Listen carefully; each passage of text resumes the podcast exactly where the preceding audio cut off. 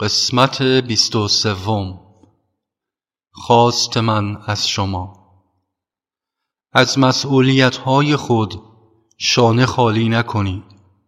صادقانه به وظایف دنیوی خود بپردازید، اما همیشه در خاطر داشته باشید که همه آنها به بابا تعلق دارند.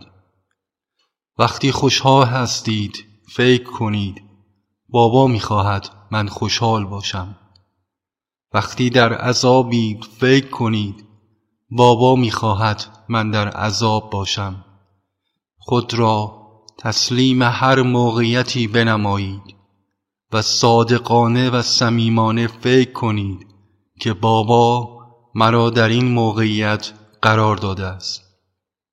با این درک که بابا در همه هست سعی کنید به سایرین کمک و خدمت نمایید. من با قدرت الهی خود به همه میگویم آن که در نفسهای واپسین نام مرا بر زبان آورد نزد من میآید. لذا فراموش نکنید که مرا در لحظات آخر به یاد داشته باشید.